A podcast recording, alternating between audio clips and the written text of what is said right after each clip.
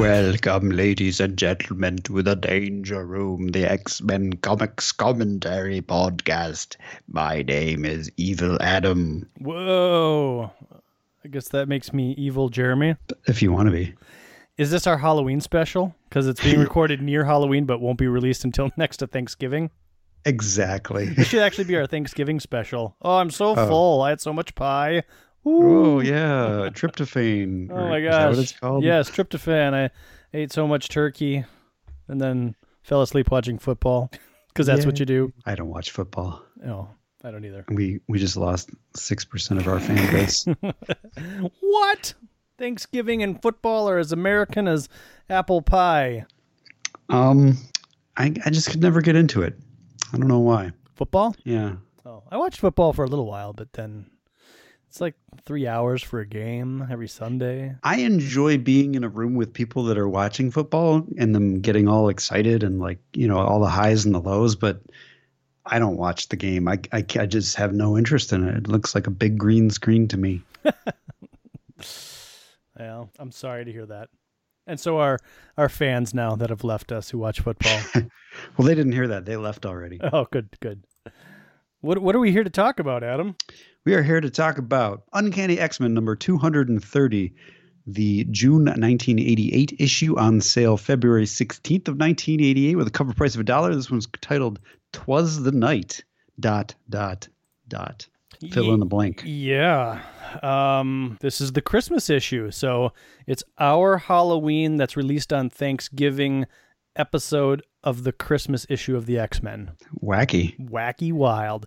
Uh, cover super boring, immemorable. This is one that if I see on a t shirt, I, I don't buy, even for the nostalgia factor. And you know why? It's just the coloring is bad. You you color this with a with uh, like some maybe maybe less of the red and more give Longshot more of a kind of a some some actual face coloring and this is an interesting cover. I think you're right. Uh, I think that I mean the only color here is the background and the pile of treasure that Longshot is standing on. Otherwise, Longshot, who's in the center of the cover, is pretty much all in silhouette, and then you've got some gray ghosts kind of surrounding. Uh, so Yeah. yeah, the only thing that sticks out is the background, which is the thing you don't want to stick out. It's a big red. Well, we've we've brought out the backgrounds before in Silvestris. He does not like drawing detailed backgrounds on his cover, and generally gives them over to one solid cover, uh, color. And and this is an example of it where it's not working in the favor of the the, the work. Also, different inker than usual. It's not uh, green, Dan Green. This is Joe Rubinstein. Yeah, and I think you, will this. Yes, you can definitely tell within the issue that uh, the inking is not. Inking really brings out the art. Yeah, Joe Rubinstein attempts to be doing his best Dan Green early on in the issue and then stops doing that very quickly. So, So maybe I'm just imagining it because I'm used to that. and since you're reading out of the omnibus and I'm reading out of the old 2005 scans, I have the omnibus, but damn, is that thing heavy? It is heavy, but a guy like you getting up there in the age, you should you should really start lifting weights, Oh no, it's too such late. as It's too late for this me. uh, hardcover bound collection. But on the inside of the cover is the first that I know of advertisement for the personalized G.I. Joe action figure, if you recall that. Oh gosh, what did I call my guy? Oh, you had one? Oh yeah, I totally had one. I at any time there was a mail in for GI Joe, I did it. Oh, okay. So you had like so yeah, the hooded Cobra Commander and all that stuff? I had the hooded Cobra Commander. Um, what was this guy? He was like the something brigade or something like that. He was nothing. I mean, he was a Joe. He had a helmet and a, a gun, so he could be anybody. And I think that was the Right. whole point: is that you you have like all these check boxes, like your primary specialty, your secondary specialty, and my guess is some sort of pre-printed uh, dossier card. Although looking at the, um, actually, I think there is a brigade thing there. It says like Steel Brigade. Steel Brigade. Yeah, Yeah. that's what it was. But looking at the dossier card, so GI Joe had a very distinct one. It looked kind of like a Manila folder type deal with a you know, the bump out on the left side. This is just like a rectangle, which Yeah, no, the dossier card was a, a big, uh, kind of a squarish, like it was tall instead of wide. Um, it doesn't fit with any of the other ones. and that's super disappointing. Like, if you're gonna go through all the trouble of filling this out and sending in seven and a half dollars, now mind you, this is what 1988, 1987. Mm-hmm. GI Joes were maybe like three bucks at this at this point in the stores.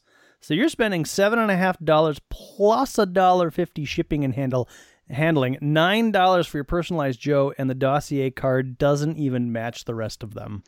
Boo. Disappointing. And it says like you can have all these weapons experts, like there's diff- like two different weapons, but I'm guessing all of them came with the same gun. yeah, they they were all the same. I would expect, you know, if they were to do this same promotion in 2018, um, that that they would probably card your figure, like put it on a blister pack and everything. But I'm guessing this did not come on a blister pack. no, it came in a little bag. Yeah.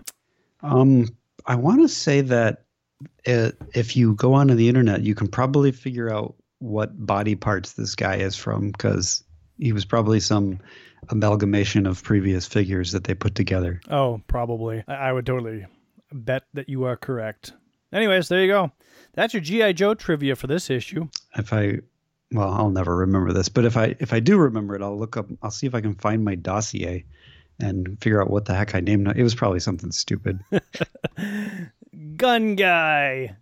well, not that stupid. His name wasn't Gun Guy.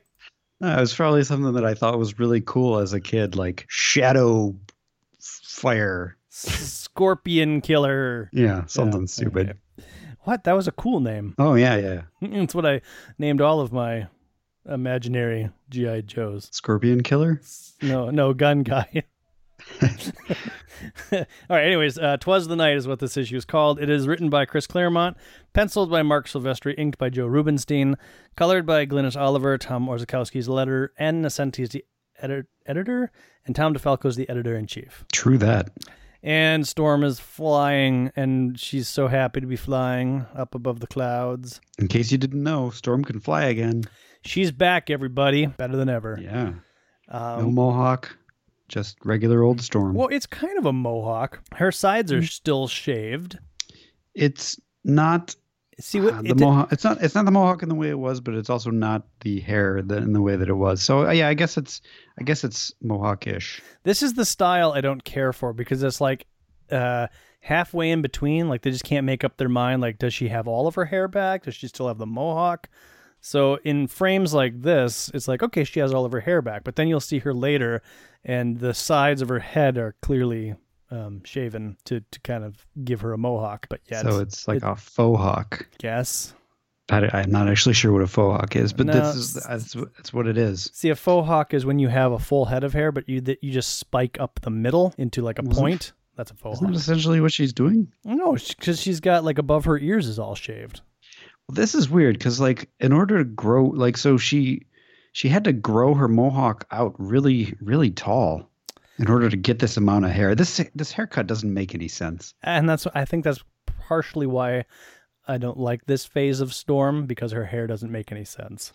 Let's just say it's very 80s and move on. Okay. So this is a practice session. Uh, everybody's kind of feeling their groove, especially Madelyne. She's found the computer banks of the Reavers, and it's so uh, user uh, friendly, Friendly. and intuitive that she's able to pull her own weight and figure out how to like monitor the X Men and, and give heads up to team members about things. And their mission for this training mission is to, I guess, stop Rogue, who is playing the bad guy or the challenger. And Rogue is uh, she's paying attention to her training session, but she's also wondering about Gateway. He just sits up there like he doesn't have anywhere to go, any family. And uh, while she's sidetracked thinking about that, Havoc shoots her in the side. Surprise, sugar! Uh, Betsy is able to use a little bit of uh, her telepathy to kind of confuse her, and then Dazzler is able to use her photon beam to blind her. Who she goes toppling into Colossus. Colossus flips her over. Uh, she makes a comment in her head. She thinks about how much stronger Colossus is now, which I think is is the beginning of of something new we learn about Colossus. He's getting stronger. Yep. And then Wolverine comes in for the quote kill, where he does his uh, claw in the middle thing. If he pops the claw in his middle, the the other two claws are on the uh, opposite sides of her neck. So the claw in the middle would basically kill her. Now, I've I've put my my fist up against my chin to figure out if I could do what Wolverine's doing. Secondary mutation is that Wolverine's claws, if he wants them to, can kind of bend off to the sides. I just thought Like- it's like he has like really wide fists. it depends on who's drawing him. Ah, good point. I mean, two panels earlier, he clearly doesn't. but uh, Yes. but like the like if you if you look at your like your your pinky and your index finger Mhm. and you see you see how there's you can you can manipulate them Yeah. wolverine can do that with his claws Oh, wow, that's it's handy. So, uh, yes, uh, Madelyne thinks to herself, she's like, uh, finally, she's able to contribute, uh, and and now she'll be able to uh, find the Marauders and make them pay for what they stole from her. And we get kind of an ominous spoiler in the bottom of the page. A heartfelt promise, a pity Madelyne Pryor doesn't remember that one should always be careful what one wishes for. But that's a story for another day. i have no idea what that means I do. oh okay You don't? i can't remember what happens to madelyne What? Oh my god. All right. i know there's i know there's i know bits and pieces of it but i don't know what this exactly is referring to What's the name of your omnibus? um inferno prologue Boom. Nailed it. what does this have to do with that Uh, well, I, I don't want to spoil it for you.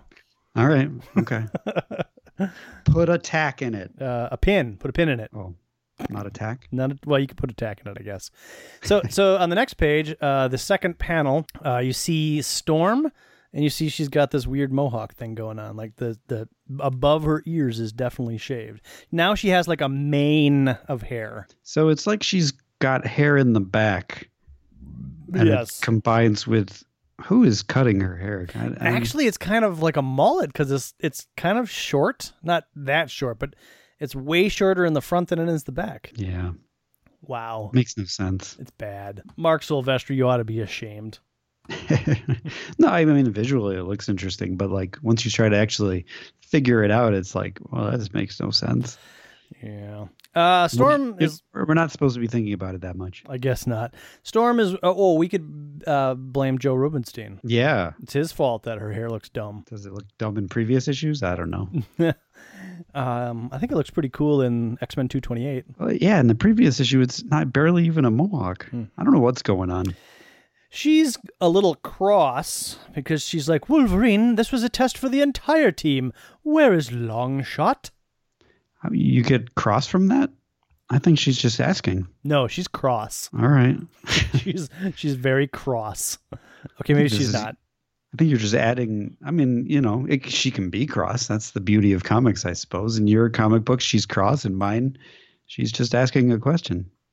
So we do flip our attention over to Longshot, and he is going through some, I don't know, Reaver catacombs, and he has been, uh, he's wondering who's calling out to him and why they're calling and why they're hiding. The voices sounded so lonely and scared. I didn't want to frighten them more. Ha! So is that yeah, that's Alf, right? I forgot. that's what you were going to do. Um, so he kicks open the door and he's like, "Soaring Spitfires," and in- Ah! and inside it's a crazy Scrooge McDuck like treasure cave. But in the treasure cave, we get a two pan two panel or two page spread of ghosts and treasures, and all the ghosts are crying out in pain. I think this is more of a Schmaug uh, pile of gold than a Scrooge McDuck pile of gold. I didn't see Schmaug or any of the other movies, so I don't think you could go swimming in this. okay. um, you couldn't go swimming in Schmaug's pile. Yeah, it was more of a like a massive kind of um, I don't know. There, there, there's a there's a different quality to Scrooge McDuck's gold. It it looks looks more swimmable, Well, he's got a and vault. it is more swimmable. because yeah, he's, he's always swimming in it. yeah.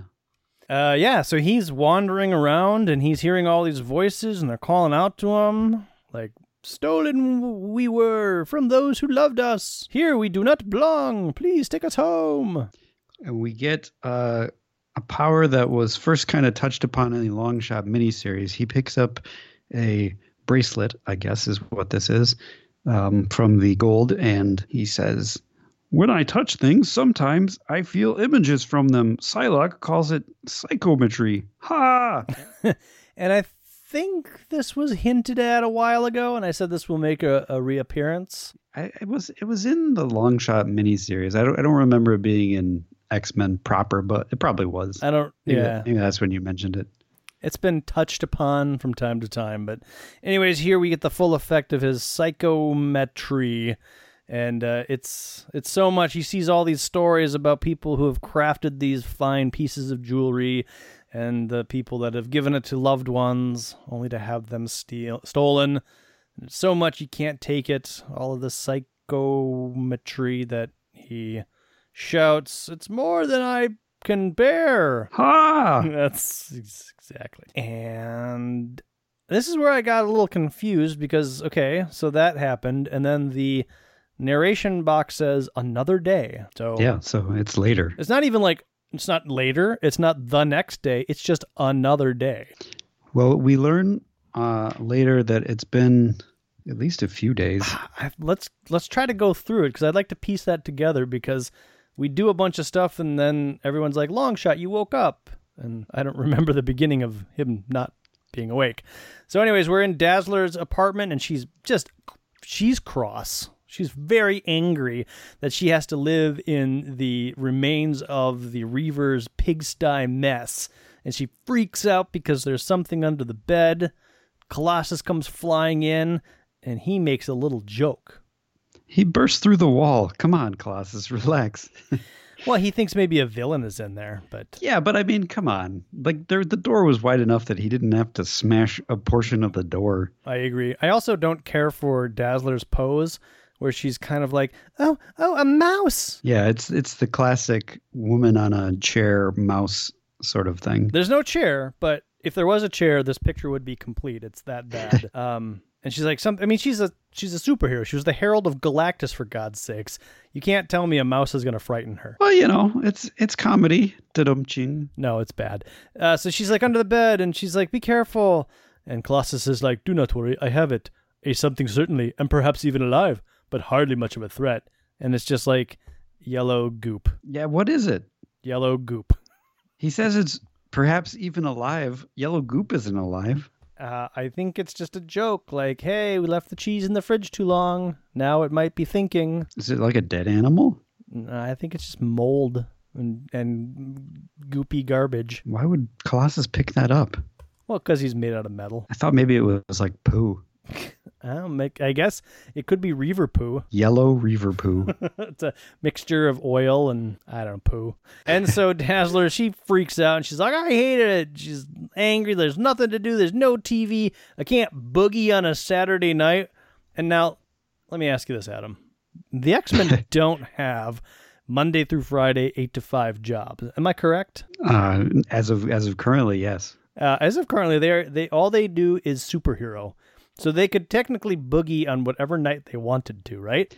I think she's more complaining that there's no place around to boogie. Okay, that's fair. That's fair. She does say no place whatsoever to boogie on a Saturday night. This is the end. Do you hear? I'm through. I've had enough. If this is what it means to be a legend, I wish I'd stayed dead. Havoc and Wolverine and Storm are just sitting there talking about what a prima donna she is. Havoc is wearing the stupidest outfit ever. He looks like he's on safari, and he's got a shovel. So what is going on? I don't know because, well, that was the other thing that was confusing to me because if you miss that little dialogue that says another day, you just kind of think that this is like a couple hours after their practice session because everybody except for Wolverine and Havoc are still in their costumes. Right. So, Well, Storm just wears her costume. Dazzler just wears her costume. Uh, Wolverine took off his shirt. hell yeah, was just he did. walking around in some jeans well, and a cowboy hat. they're not Uh, even his blue jeans. They're like brown, so I don't think they make brown jeans. So I bet you they're like corduroy. this is his classic Japanese cowboy hat. Right. The with the half sun. It's got the setting sun on it. And then randomly, Havoc is just wearing the African safari uniform. But not the hat. He's wearing like a baseball cap. Same color Well, he's got scheme. he's, he- he's got like the same color kind of khaki baseball cap, and the, and the cap says Xavier's on it in later Oh. later panels. And he's got gray socks that are pulled up almost to his knees. That's, that's just weird. It's bad. so who knows what he was doing? Uh, maybe gardening, but those are way too fancy of clothes to be gardening in. he was on safari.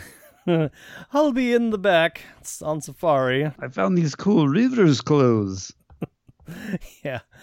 So uh, Storm agrees that the place is a filthy pigsty, so she casts a huge monsoon and just rolls all the water throughout the entire Reaver ghost town, washing away They're all very- the garbage and clothes and whatever else there was. They're very descriptive in how it works. First, it's first it's water with enough power to push things outdoors, and then it gets a little complicated after that. Um, becomes like a flood that scours the floor somehow. Somehow, which I don't know if your basement's ever been flooded, but I, I wish I wish I had a flood like this and not like the flood that hit my basement. Fortunately, I've never had a flood in my basement, but I imagine it's- it's super messy. Yeah, and and it, and and you never. I don't know. You can. You may never really clean it up. I still feel like I'm finding flooded like Muck. dirt. Yeah, muck and mm. dirt from from flood days. Yeah. So this seems like a bad idea. Like as a homeowner who has dealt with various water issues, like flooding the entire town just seems like a lot of like structural problems would occur, mold, rot, etc. But Well, they do their best in the panels to explain how this is different, but right. still, it just just makes me sad. yeah. And so as all the garbage is pushed out into one big pile, Havoc offers everybody a chance to grab something and then he disintegrates it. Skazap. All the while, Gateway is watching, uh, kind of like judgily his facial expression is. So Well, maybe, his- maybe he's just his- not quite sure of the X Men yet. His facial expression is implied to be not meaning anything. Like they say impassively. It, well, So- yeah. So in the first panel where you see Gateway, you're kind of like, oh, he's just kind of like watching and just like inquisitive. But in the next panel, he's got like he's got scrunched up eyes and like pursed lips. Well, this I, I think this is a really good drawing because no, like it's it's not, it's a, it's a great drawing, but to me it conveys like kind of like a hmm. I don't know if these white people are going to respect my land. That's what I it see also, I it also it also conveys almost a smirk like he's like I, I can also interpret it as like he's kind of getting a chuckle out of this whole thing so I, I think it works on a lot of different levels which is why i think it's such a good drawing it's. I actually did not see the smirk until you said that. I guess I kind of do see it now. So I guess yeah, So- it, it could be either. It could be either one. i think it's well i think it's maybe both Interesting. Gateway's deep. so we move on. Um, they're all kind of wondering, like, there's a gateway up on his hill. What do you think he's doing? he wants us to know havoc he'll tell us this is his land we're the johnny come lately intruders up to us to prove we belong Rogue brings him a picnic basket, introduces herself. And this is when we get a panel that says later, after Dazzler has taken a shower, I'm guessing after the flood, and days later, we get the next panel that says, Longshot, you're awake. should point out that there is no running water and that sh- uh, storm is supplying the showers Does that mean Storm has to watch everybody shower? I don't think she does because I mean she just ran all the water through the houses, but I'm like I don't I don't does she get any it's probably something like I'm I'm tossing water through the the shower stall now. Somebody go in there. I, For the next 15 minutes, there will be showers, and then I'm done for the next two days. Um, th- so yeah, I got very confused because we never, it was never really established to me, anyways, that Longshot passed out. The X Men found him, and the X Men put him into a bed. It's just like now, days later and later, he wakes up. uh, yeah, so I guess you just have to kind of go with the implications that at some point they found him and he's been he's been unconscious for days. Uh, Dazzler says, "Oh gosh, oh golly, you've been unconscious for days. You had us all frantic. What the heck happened to you?" I feel a lot better, Ellie, especially now I've seen you. Ha! oh gosh, oh golly, you've been unconscious for days. And then the rest of the X Men come in, and Daz or um, Uh, Betsy explains that he had a psychic shock syndrome because he absorbed. Essentially, our impetuous young colleague suffered a transient psychometric overload. Yes, too too many impressions all at once. Of course, perfectly obvious. And then Wolverine says, snort. To which Longshot says, ha!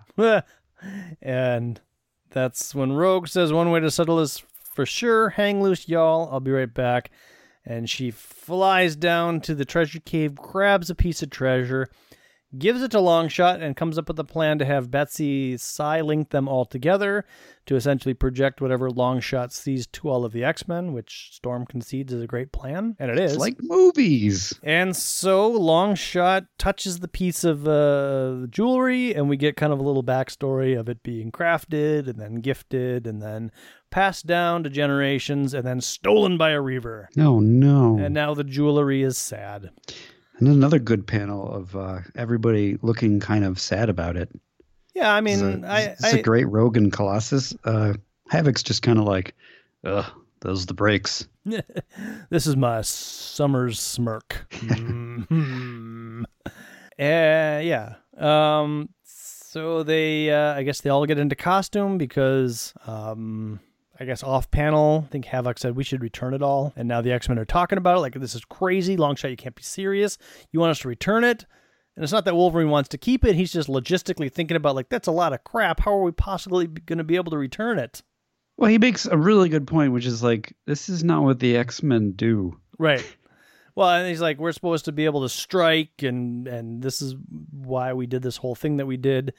We don't return treasure. But I'm thinking, is this like the new direction? Are the, are, are the next few issues going to be them returning like random pieces of jewelry, and we're getting like all these cool backstories about the jewelry, and we have wacky adventures? I could do this for like five issues. It Oh could be fun. Really? Well, maybe three. it depends on how good the stories are. I don't know. Yeah, yeah. It all comes down to writing. Um, yeah, I can. No, the It doesn't. No. It does. It was not to be. So, uh, yeah. Um, Storm says this may not be practical, but she agrees with the others that it's necessary. And so they go through the jewelry. Uh, we get a montage, and I imagine there's like some lovely music, like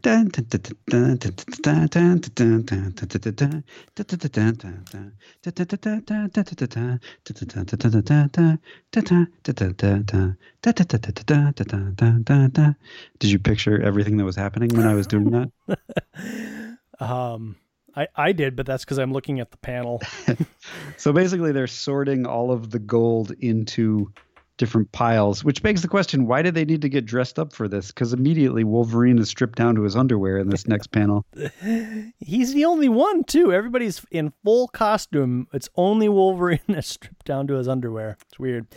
But yeah, it's a it's a cool montage in that every teammate has their part, even if it's just moving a piece of jewelry from one place to another place, uh, or Madelyne using the computer to pinpoint where the thing goes. Betsy shielding Longshot from overload. Longshot placing where it goes, and it looks like Rogue is like the lemonade girl. Well, beer. It's got to be beer for. her. She's handing it to Wolverine. Uh, Law or um, Havoc earlier in the panel is helping move stuff back and forth. And it looks like Dazzler's just trying on fur coats. It's, it's a montage. I mean, you're Okay. getting th- everybody's not just doing the thing that we're seeing them in this panel. They're all doing other stuff. No, But we get the little fun things where That's the uh, point. Dazzler tries something on, and uh, Havoc gives her the uh, the uh, what is that symbol? The A OK, I guess. Yes, you looking fine. And so they finally make six piles, one for each continent, um, and then a seventh pile for items which possess no resonance and cannot be returned.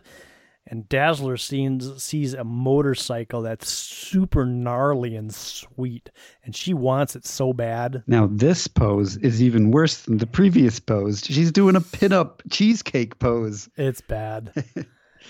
yeah. I'm gonna stick my butt out to show how much I really want this motorcycle. Uh, yeah. One could argue that it's like motorcycle is first and foremost, and we had to bend Dazzler over to get her into the frame. But I think it Well, was no, just an it- excuse to yeah. do a cheesecake pinup. It's just silly, which you know I, I feel I, I feel like it's supposed to be kind of silly, so it, it it doesn't bother me that much. It's uh yeah, it is what it is. Um so then they go up to Gateway and I guess this this will be the first time they're actually using Gateway for a um for teleportation. And So like, listen, uh, Gateway, uh, we need your help, and uh, we don't haven't been doing much communication, but uh, Rogue brought you some sandwiches, so uh, I don't know, we got a deal here. What's going on? and they're like, "All right, well, he's opening up the gateway. I guess we just got to trust that it's cool." And it is. Gateway teleports them exactly where they need to go, and like Robin Hood's in the night, they're walking across ceilings and hopping in windows, returning jewelry. Um, she he, he they're able to tell Gateway where they need to go through uh, Betsy's telepathy, just sort of a detail. Meh. And then the rest of it is uh, uh, another montage, essentially, of them, like you said, returning stuff.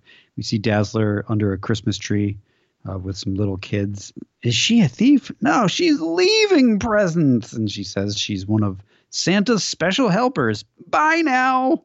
The New Mutants are in Salem Center singing carols, but it's wicked bad blizzard. It's terrible. Nobody's happy. Everybody's complaining. And Storm's flying overhead. She's like, Oh, I wish I could say hi to them, but I can't.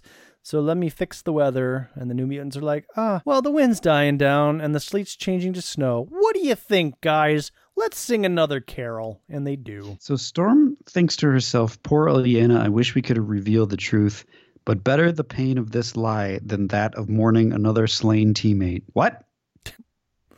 Um. So the lie of mourning a sweet a slain teammate, I guess, is better. I mean, first of all, does she not know about Doug? They are mourning a real live dead teammate. Well, I guess he's not real live anymore. A real dead live teammate. I guess I didn't really pay that line much thought, but now that I read it, it doesn't make any sense. Better the I pain mean, I- I of guess- this I- lie, all of us dead X Men, than that of mourning another. Who would be the mourning of another slain teammate? Who would that be? I'm not sure. I mean, I guess she's like really like, you know, if we were to reveal ourselves, one day somebody's gonna die for real. I Oh. guess. Maybe the Marauders will kill one of the new mutants because the X Men are alive. I yeah, that that could be it. I mean, she's definitely stretching here, whatever it is. Okay, But what's worse is that like they are mourning the death of Doug. they are. So it's not better.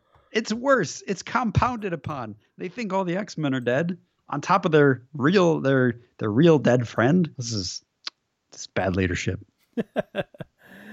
Uh yeah, that's weird. Um so anyways, uh Wolverine he has a little little run in sort of. He watches this boy named Billy Mao up in Hong Kong who never knew the X-Men existed until the day they died and they changed his life forever. And now he sprays live on the X-Men's wanted poster. An English poster with English uh, text that he he spray paints English text onto it. They could have at least I don't know. it's in Hong Kong. Why not put it in San Francisco or something? I don't know. It should have been Madripoor. Oh, I, that, oh, it totally should have been Madripoor. Then I would have complained. I wouldn't have complained about the language. Uh, and Longshot drops off one of the primary pieces of jewelry that's been featured early in the issue to a nurse who's very excited to have Mother's necklace back. So excited that he sheds a tear as she's reunited with her necklace. Ha! Ah, he says, Willie, check this out. She turns around and it's like, did somebody say ha? She hears the scampering of alien feet. I imagine that uh, Elf scampers. Um, yeah, yeah, I would imagine he does. And so, over the course of a single night, they returned every piece in the entire world, and nobody even realized what the night was. Or so thinks Dazzler until she comes around the corner and everybody says "Merry Christmas." Oh, And she's like, "Oh, okay." no prob. That's a bet I don't mind losing. Oh, and I bet none of us realized what night it was. Everybody knew. Okay. Uh, and she's like, "Well, I've been feeling pretty bad, but now that we did this, I understand what it is we do, and and I'm cool. I'm proud to be an X Man." It seems like Dazzler has had to have a lot of like coming to Jesus moments about being an X Man. it's like her arc, her only arc that keeps happening. But Well, yeah. She's resolved to be an X Man, and they're like, "Well, Wolverine and I hope that a small gift will help you make the transition." And Wolverine, who's got a bag of Christmas gifts slung over his shoulder, presents her with the motorcycle that she was fawning over earlier. And she's like, the bike, but we learned that that went to somebody over in Hong Kong. We stole it because screw that person. Longshot says, Road trip? And she says, Climb on, cutie. You can learn by doing. To which I say, He didn't ask if he could drive it. he just asked if they were going on a road trip. yeah, that's a that's a weird turn of phrase. Uh, Storm and Wolverine share some wine or champagne or something. They cheer each other. Prosecco. Is that what it is? sure. and so Rogue goes up to visit Gateway to bring him a piece of cake and a gift of her own. It's a flute, and she has a. Which uh, I'm gonna imagine she made herself. Because why not? Sure, why not? It wasn't in the treasure chase. Why, why would it be there? It's made out of like wood or bamboo. I'm going to say Yeah. she stopped at a shop when she was returning some jewelry, An old time shoppy. a shoppy, uh, if you will, and she purchased this with some of the stolen treasure from pile number seven. Do you think they made the cake or bought the cake? Oh, it's a, it's a, it's a totally a grocery store cake. I, I, and so she's like, "Look, uh, you know, here, here we are." She, she says, uh, "Thanks to you tonight, we were able to to fix some things, and I won't bother you anymore." And he grabs her by the wrist, pats the ground next to him, and starts playing the flute. Now, the thing I have a problem with is it's a recorder, but it looks like in the last pa- panel he's playing it like a flute. Yes, that would be uh, a mistake or a very strangely designed recorder. Right. So So I'm going to go with strangely designed. You know, this is the first thing that uh, Rogue has ever whittled out of wood. So she might have put the mouthpiece in the wrong place. And he's like, "It's it's fine. She's trying. I'm gonna humor her." Now, do you think the tune is like like? Do you think he knows how to play, or or are these like all terrible notes? somebody somebody who's a musician, assuming that that is a, uh real set of notes, which I guess it, it is because it's got the the four Mm-hmm. Mm-hmm. things. Yeah, they, these are notes. Somebody somebody play this. It's got Somebody a lot of Record it and send it to us. quarter and eighth notes. It looks like it would looks like it would also be very high pitched. Um, there's no measures. There's no like timing signature, so you can make up No. your own timing if Let's assume it's four four. or or or not. Right? You could get like super creative and do do like a three four timing on it. Th- Well, there there are lines uh, in between some of the the the clefs or whatever they're called. I guess Oh, you're right. You're right. So uh, that's no, probably wait, just clef, a clef is the other thing. I don't know music. measure, So I the- think. so these are quarter notes. So that's So there's one, two, Half. three, four, five, six notes per. okay. One, two, three, four. Rest. Six. one, two, three, four, five, six. One, two, three, four. Rest. I, I guess that's a double rest. I don't know. So my question is, do you think uh, it's if well, there's there's a number of ways that this this could be interpreted. Uh, the first is, do you think the first note is the note closest to Gateway or further away from Gateway? And then second, do you think this music is right side up or upside down? Like, is it a super high piece or is it a super low piece? I think it's In-A-Gadda-Da-Vida. there you go, everybody. Challenges out there. Somebody who knows how to play a recorder like a flute should totally play this. Uh, I'll, I'll see if, if I remember. I'll try to work it out on the piano oh, someday. there you go. Do, do you know how to play piano? I, kn- I know how to read music for piano, but it'll take me like like this this 15 notes could take me like I don't know 15 hours. I feel like you'd have to like redraw it onto straight lines. Yeah, probably. All right, well, that's uh, X Men number 230. Yeah, man. Kind of a filler, if you ask me. It was uh yeah, totally a filler. I mean, this is the definition of filler. this is a freaking Christmas issue. Which doesn't even correlate with the X Factor Christmas issue from a few months back. It's like get your Christmas issues in line with each other, people. Yeah. I'm with you. But you know, like I said, I would have been okay if they did this for a couple. Like this was the new X Men, returning gifts around the world. X Men adventures, wacky. Would they get into fights with people? Maybe. Okay. It's just a lot of like returning. It's like a Yeah, you know.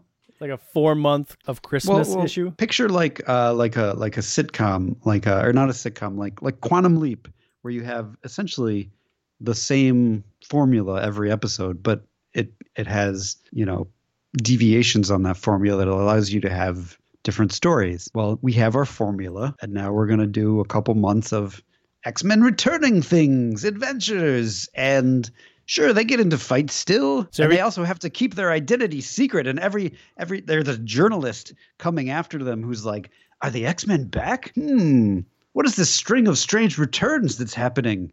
This smells like the X Men. and they have to stay off the trail. And there's always like a random kid who's like, the X Men are back. I got to tell the world. And the X Men are like, we got to stop him.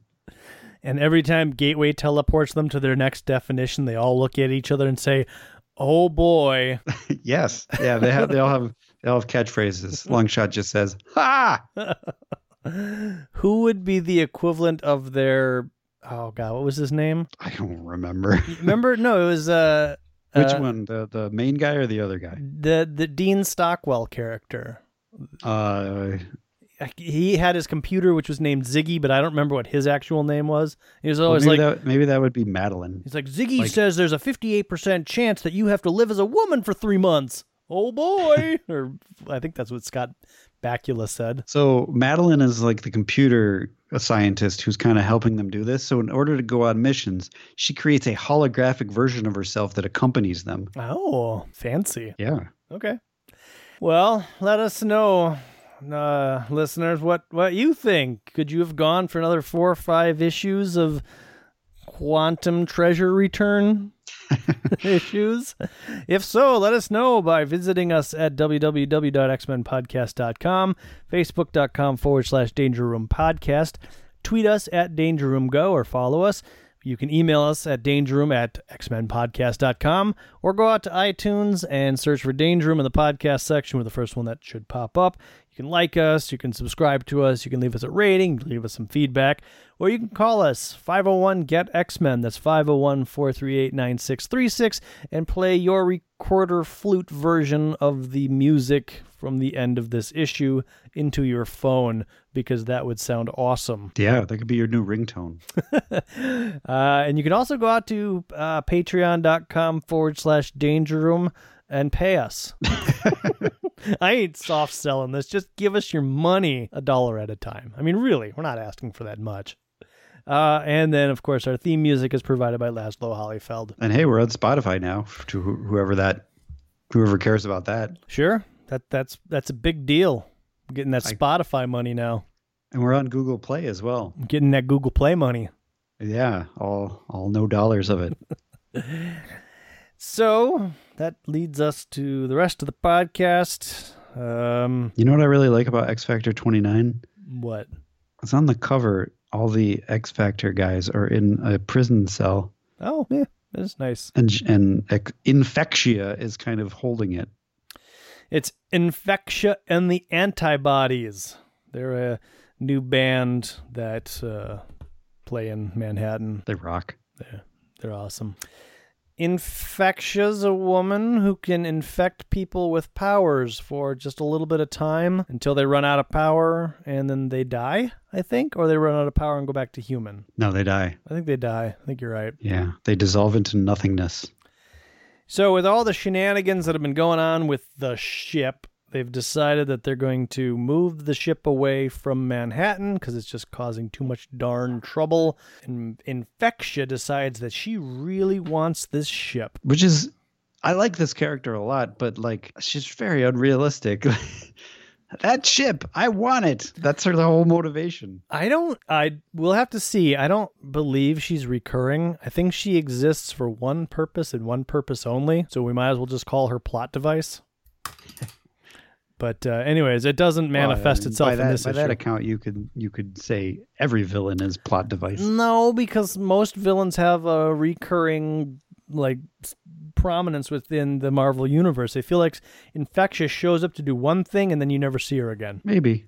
I might be wrong about that. Maybe she's like a recurring X Factor villain, but I don't I don't recall that. I did stop reading X Factor around issue 40, so who knows.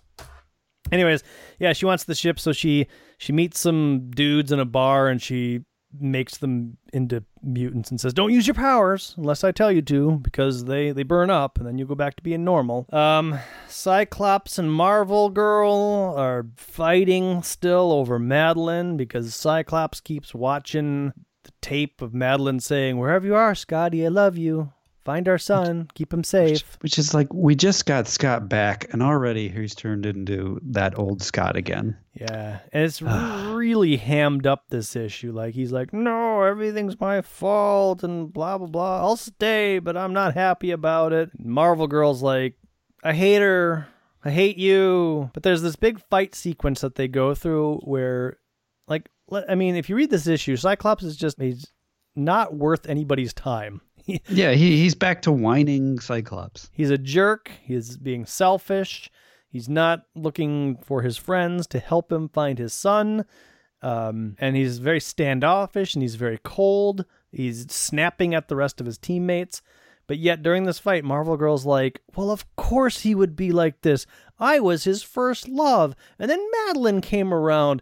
And when Scott left, she didn't even come after him. I would have come after him really doesn't paint Marvel Girl into a very strong light. Yeah, she's kind of assuming that Madelyne is an extremely one-dimensional character, which I guess is what you do if you're the other girl or the other or the other guy. You just assume you know, you assume things about the person that you don't really know. And I like that aspect of it, but yeah, it's it's extremely one-dimensional the way that they do it here. But it's it's it's even just Marvel or, or Jean just be, not being like, all right, look, clearly he's got some demons he's got to deal with, and I'm gonna go my own way. And if I meet another guy, I meet another guy, and that's just the way it goes. Well, yeah, realistically, she'd be like, "All right, this guy's a basket case. I need to get out of this." Right. And and you know, maybe if he comes around, maybe, you know, like we we work through our issues, like he does his and I go through mine. Like like let's face it, Jean has been with one guy and that's it. And then she was in a cocoon and then she was back. So she really hasn't ex- explored life, explored people. Scott, I gotta tell you, I've got so much to offer the world. There's a, a there's a confusing bit of dialogue where he says, "Jean, we were in each other's arms." There we go. Even as Madelyne was dying in battle with the X-Men, and she says, "We were what? No way. At least not quite." And Scott, you thought she'd already she was already dead, that she'd been dead for months. What is Well, he- what does that mean? Were they not in each other's arms? Like we saw them on the ship in every single room. Yeah, yeah, they did it in the ship in every single room. Um, Why is think- Jean saying no way, at least not quite? What does that mean? well, like, um, the way that the way that Scott's painting it is that uh, different than than Jean sees it, whereas Scott had moved on. Hmm. Whereas Scott is painting it, uh, I like we we knew all about this whole Madelyne thing, and we progressed anyway. Or I don't know. Hmm. It's not great. No. It was a confusing bit of dialogue. But uh, by the time the issue ends, Jean has rationalized that everything, like, this is perfectly normal. She loves Scott. And then sh- she's going to stay with him. They're going to all find the baby together. All of that's fine. And then she delivers kind of like this pa- panel and a half speech about how, like, she understands and she's going to be there for him. And then Cyclops is like, yeah, you're right. And then they kiss. it's like, I don't know. Like he, I just wish at one point in my life a woman fawned over me like Jean is fawning over Cyclops. I don't. I don't know. I, I think. I think that there's a there's a there's a problem with that, and that you probably wouldn't respect her. Well, that's right. I mean, the, the reality is you'd be like, you're pathetic, right? And you What just is- probably keep What up. What's wrong with this woman? Exactly. Can't Uh, she see how terrible I am? I am like a real jerk. and the more jerky I am to you, the like, no, get out of my sight. I don't know if that would be the case, but uh, just it's this this whole thing, and this is written by Louise Simonson, right? Yeah. So I don't know if she's like putting herself aside and being like, "Look, it's teenage boys that read this, So I'm Yeah, gonna I- write I- this for teenage boys. I think she's she's she's writing comics. Yeah. It's, Okay. Fair you know, enough. it's it's it's it's not super detailed relationship stuff. is very surface. So yeah, the the mutant guys they they get on board the ship. They they attack. They're going to try to hijack it, but X Factor's fighting them off. Um, and they uh, use up their powers and die. Uh, while Marvel Girl is doing some power stuff. So Marvel Girl actually kind of thinks that she killed them, and Iceman and Cyclops are like, "It's not your fault." And that's when Marvel Girl's like, "I don't care about them, Scott. It's all you and me." like she could care less that these people just died. It's weird. Uh, and Angel or Death, I guess, he confronts Trish Tilby and is like, "You know about Cameron Hodge and the mutant." Anti-mutant organization and Candy. How are they connected and where are they? Yeah, he's trying to track down Candy Southern and also get revenge on Cameron Hodge. And he ends up shooting Beast with his poison knives, which is not really that nice. No. And Beast continues to get dumber.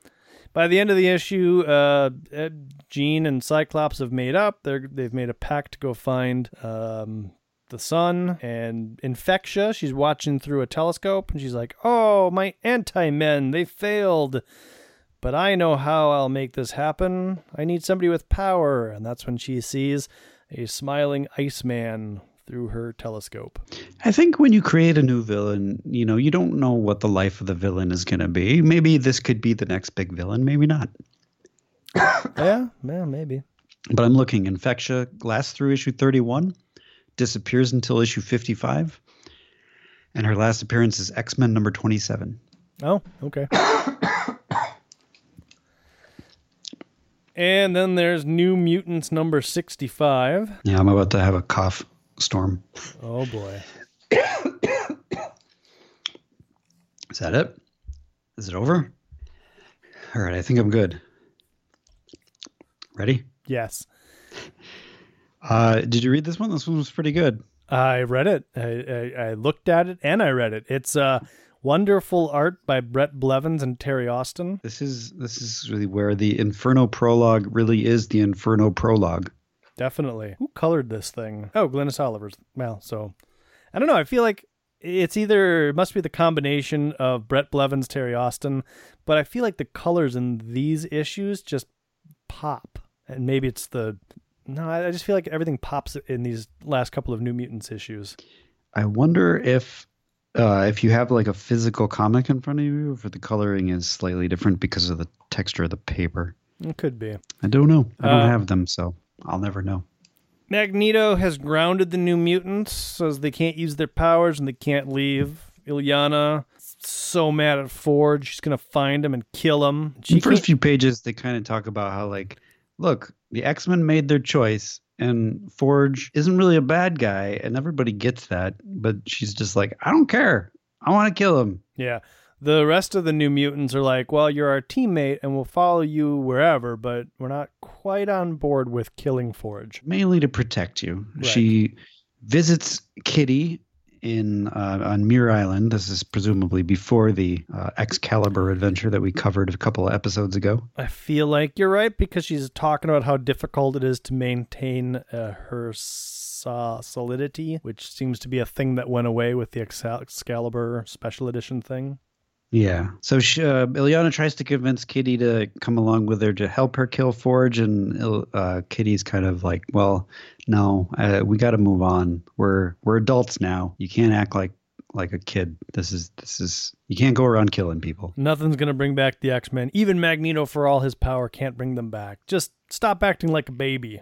And she's like, nope, I'm to do it. So she teleports away, and Kitty kind of bends over. She's sad. Her best friend is kind of on this warpath. She loved Peter, so almost like a mother. How can you think I don't care? The new mutants, even though they're grounded, they go up into the attic and they, they get on their their graduation uniforms. 'cause No, no, no. These are these are post graduation uniforms. Oh, okay. These are not the graduation uniforms. These are after that. Oh, jeez. Illyana shows up just to grab her outfit, and everybody jumps into the teleportation portal, and into And they're lim- all split in half. yes, just their torsos make it into limbo. No, they all make it into limbo, and they all notice that limbo's a little bit different than it used to be, like way worse than it used to be. Which Illyana explains away as relating to her emotional state. There was an issue we read a while ago, like the dream issue, where a part of Warlock had gotten into limbo and infected everything with the technovirus. Yes. Did that did that part actually happen? Yeah, that really happened. Okay. Um, uh, what his dad Magus gave S'ym the powers of the the technovirus, I guess, but How they're did kind of they're kind of abandoning that, except for the fact that S'ym can't really die now. It seems like how did Magus make it into limbo? uh, I don't remember. Okay. Just just uh, Because in that one Flash issue, it was like a little piece of either either. Uh, probably they teleported him there to store him, and it would, ended up being a bad idea. Hmm. But I don't remember. Because as you look around, most of the demons now are all metally, and they're not techno virus looking. They don't look like Warlock now. They just look like metal demons. Yeah, they sort of abandoned the whole technovirus sort of thing and, and forgotten, except for the part where, in order to keep back the technovirus slash demonic takeover, uh, Illyana thrusts her soul sword into the ground, and that's the only thing keeping it from uh, being fully corrupted. And and this is a big deal in this issue when she she says she needs her soul sword, so she takes it out and she's going to take it with her in order to kill Forge because she knows that he is a magician and her soul sword can uh, strike down magic. And she says it's worth it to take this out. And everybody's like, no, this is probably a bad idea. And that's when a really cool silhouetted panel of S'ym, who looks way cooler than he ever used to, and a bunch of other silhouetted robotic demons all show up, and he's like, Forge's portal is nothing compared to the one that S'ym will open with the Dark Child's unwitting help. Hey, so I guess they are kind of technovirus here. I mean, there's there's like a happy guy in the background from a couple issues ago. There's the uh, the the doctor guy that was testing on Bird Brain. He's Yep. in here. Yeah, oh yeah, there he is. Yep. Speaking of uh, Illyana and Limbo, uh, the uh, last month's Fantastic Four, um, they bumped into Belasco, who's just like hanging out underground Oh, in the same in the same area that Mole Man is. He's got his own little underground section. So that's what Belasco's doing. hanging out with Mole Man. Yeah. So they teleport to, I guess, Dallas. Yeah. It looks like it's right after. I, I don't know. Why are they all just hanging out here? Why does Forge have his shirt off? Well, we This learn feels like it's it's moments after the X Men disappeared, but right. This is this is like we read a Captain America issue in which Blob and Pyro were walking down the hallways of the Pentagon, like, "Oh, those X Men are dead!" Ha ha ha. But in an earlier issue, I forgot to mention this last week. Cyclops, when he was leaving the X Men, he's like, I got to get to Dallas so I can talk to Freedom Force about what they know about Madelyne and my son. That was a detail Yeah. that was so. So the last like three months of comics, Freedom Force has been in Dallas, except for when Blob and Pyro went to the Pentagon to, and it wasn't even uh, Captain America; it was the fake Captain America, right. the not Steve Rogers Captain America. So I'm guessing that Freedom Force to make this all work is traveling in between Dallas and um, the Pentagon, where, where I think is where that was. Actually, to make it Um, easier, doesn't Illyana kind of travel through time and space? I don't think she's doing that here though. Oh, okay. Um, but I mean, yeah, that would be another explanation for it. Like it could be she's going backwards in time to directly right after the X Men were sent over. But I don't think that's true. I, I my explanation is that the the cleanup of Dallas is taking time, Sure. and Forge is helping uh, Freedom Force work on it because Freedom Force is probably a little there. There was like that whole thing in the X Men where they were kind of like, "We're heroic now. We hang out with our bros, the X Men." And Storm was like, "No, you, or yeah, you have to stay here and represent. Well, like nobody will miss us. You got to do the good work." Yeah. Uh, so, anyways, just as Destiny predicted, the new mutants have showed up. Forge uh, is standing behind Destiny. A tangle of probability for catastrophe hangs around the dark child, clouding my perception of the future, says Destiny. And and then falls asleep. and yet, one thing is clear: she will bring disaster for our world, and, pro- and the possibility of all our salvation hangs on the outcomes of what will happen here tonight. Little I see an inferno coming. Forge, tonight you will die. She says. She lunges in, and uh, you know, Blob steps in. There's a good, good fight between the New Mutants and Freedom Force. Freedom Force basically trying to protect um, Forge, and the New Yep. Mutants again are still kind of like, I, I guess we're doing this. They're they're not really that well committed, uh, but Illyana is um, knocked out by the Blob, so I guess the New Mutants are a little upset by that.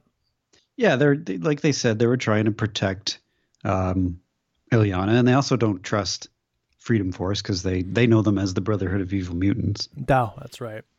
They didn't read the files.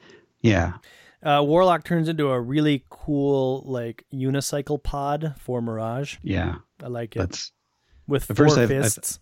I thought she was doing some sort of like Doug lock thing, but no, it's just just a vehicle. yeah, Um, Sunspot knocks over a wall and it lands on Spiral and um, two other Brotherhood people, I guess Stonewall and somebody else.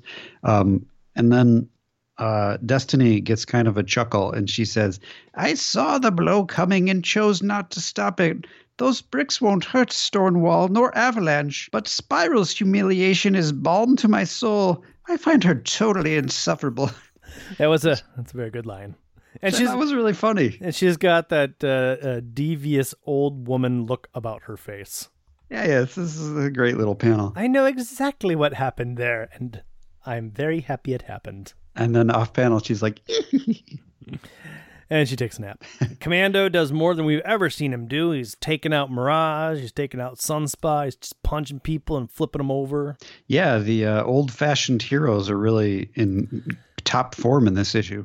Yeah, I think uh, Super Sabre eventually shows up and does his little sonic boom snap and knocks like everybody out. Yeah. Um, it's a pretty cool panel of Spiral and all of her swords as she's getting ready to. I don't know what she's getting ready to do. Oh, should I not kill her Mystique and save her all a lot of trouble? Referring to uh, um, uh, Illyana because they know that Illyana's going to bring doom. And uh, so the Brotherhood basically um, Also, has I guess overwhelmed of the New Mutants yeah, at this point. It should also be noted that um, Illyana does get a hold of Forge and she's getting ready to stab him when Cannonball is like, no, this ain't right, knocks her out of the way, and we find out that Forge was actually Mystique the whole time. So Forge is Oh, not yeah. here. That well, he he is. He's just not here. Here. right, he's away.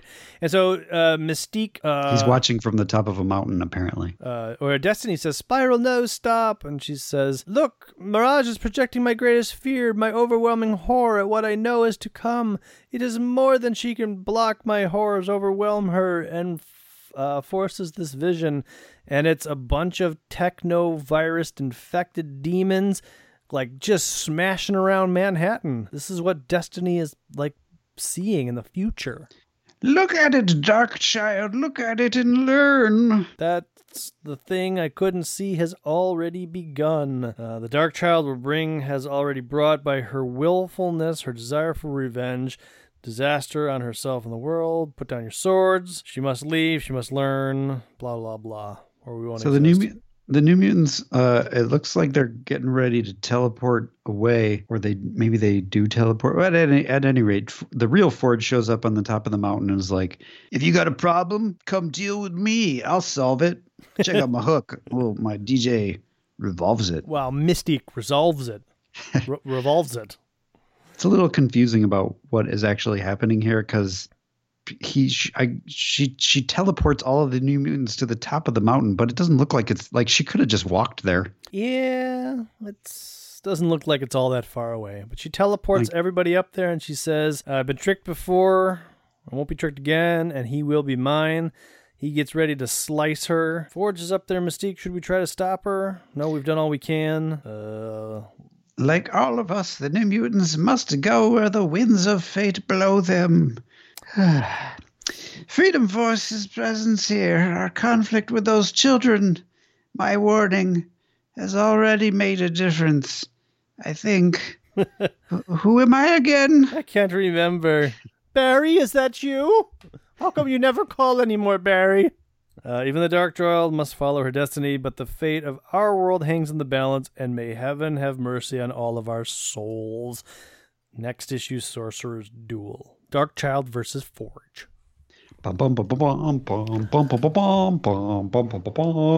But this is actually kind of cool to read these things together like this um, because you can really see that.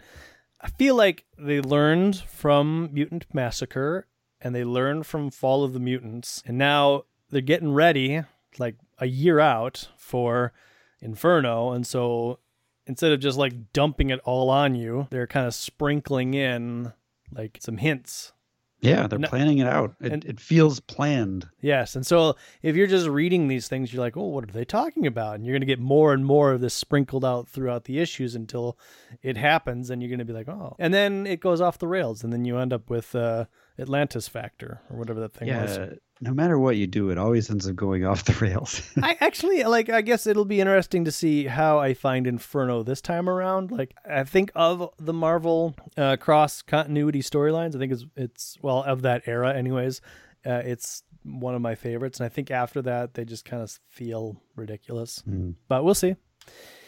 And then finally, uh, Marvel Comics presents Wolverine issue number three.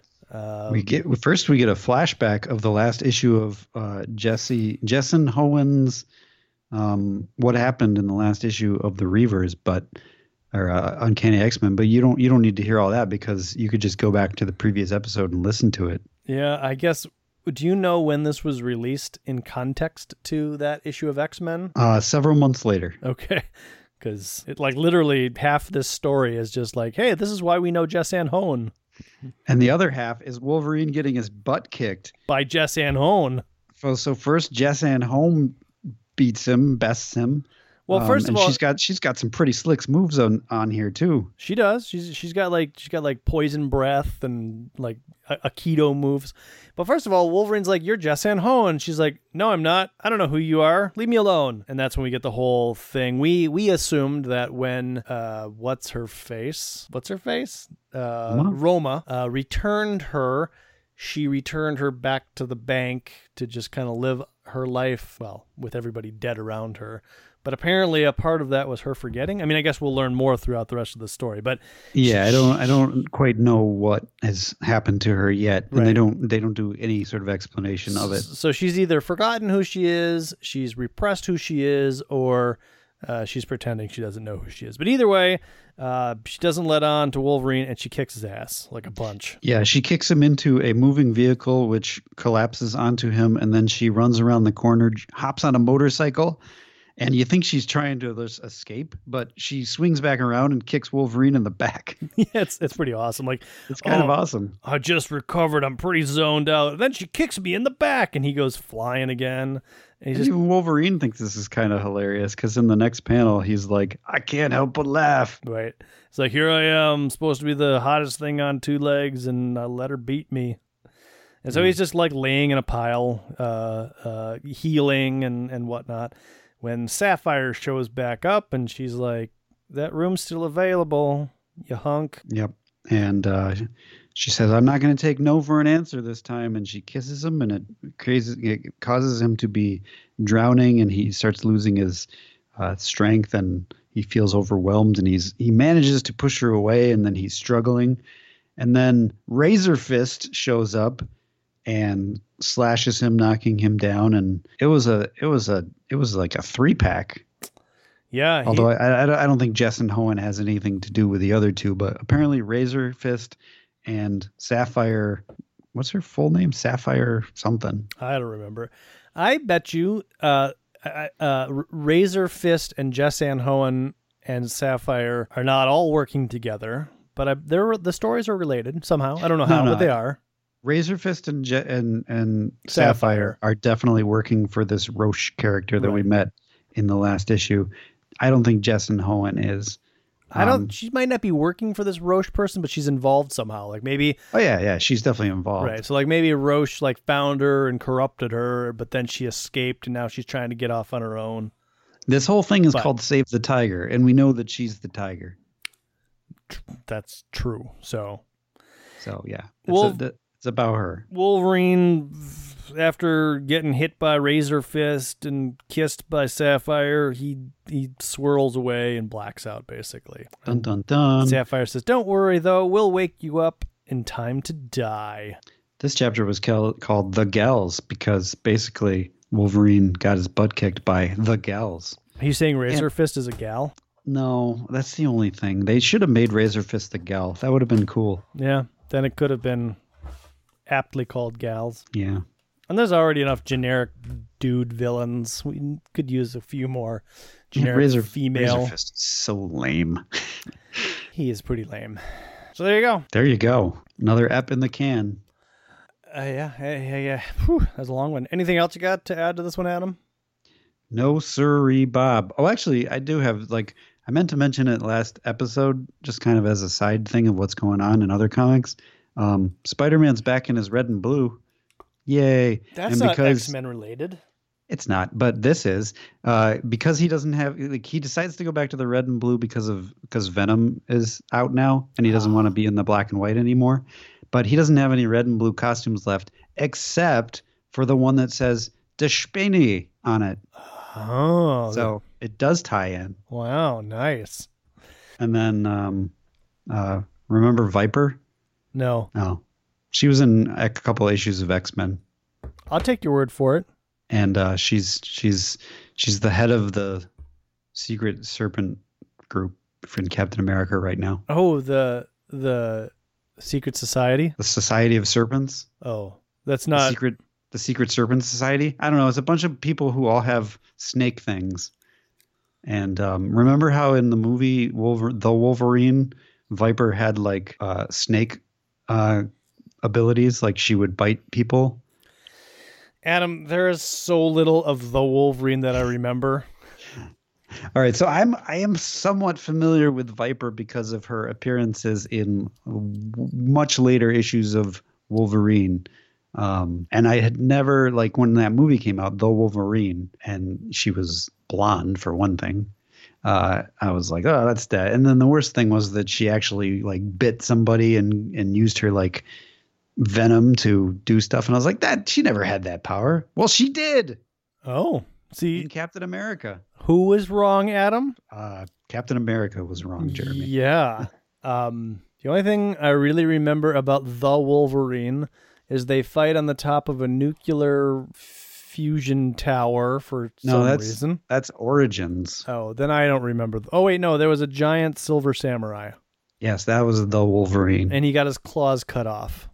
Not to be confused with the Logan. And then uh, the best part of the movie is when he walks through an airport and Magneto and Professor X are there, And everything changes. Even though Professor X is dead. And you're like, what? And there's never, ever an explanation offered, which is either the most brilliant thing ever or just like super lazy. Or or maybe that's what ties into the Marvel Cinematic Universe. Professor X and Magneto were talking about what what's going on in the Marvel Cinematic U and not in the X-Men U. Uh, alternate reality. Right. So like the Wolverine that we see in the next movie, which I think is Days of Future Past, is a totally different Wolverine than the one that we saw at the airport. It all makes sense. Sure, sure. I'm willing to go with that. I could argue, but I'm not going to. It's not worth my time. You don't remember Viper at all? She was she was hanging out with Silver know. Samurai. Kinda. I don't, not really. That movie was She- very un un. Uh, no, no, in the comic, in the in Uncanny X Men, Oh no, no. it was when uh, Wolverine was getting married to Mariko. Yeah, I remember that. Viper was there with Silver Samurai. Yeah. There was the wacky psychedelic hospital. I remember Silver Samurai, but see, the thing is, a lot of the Japan issues like bore me. So Oh no!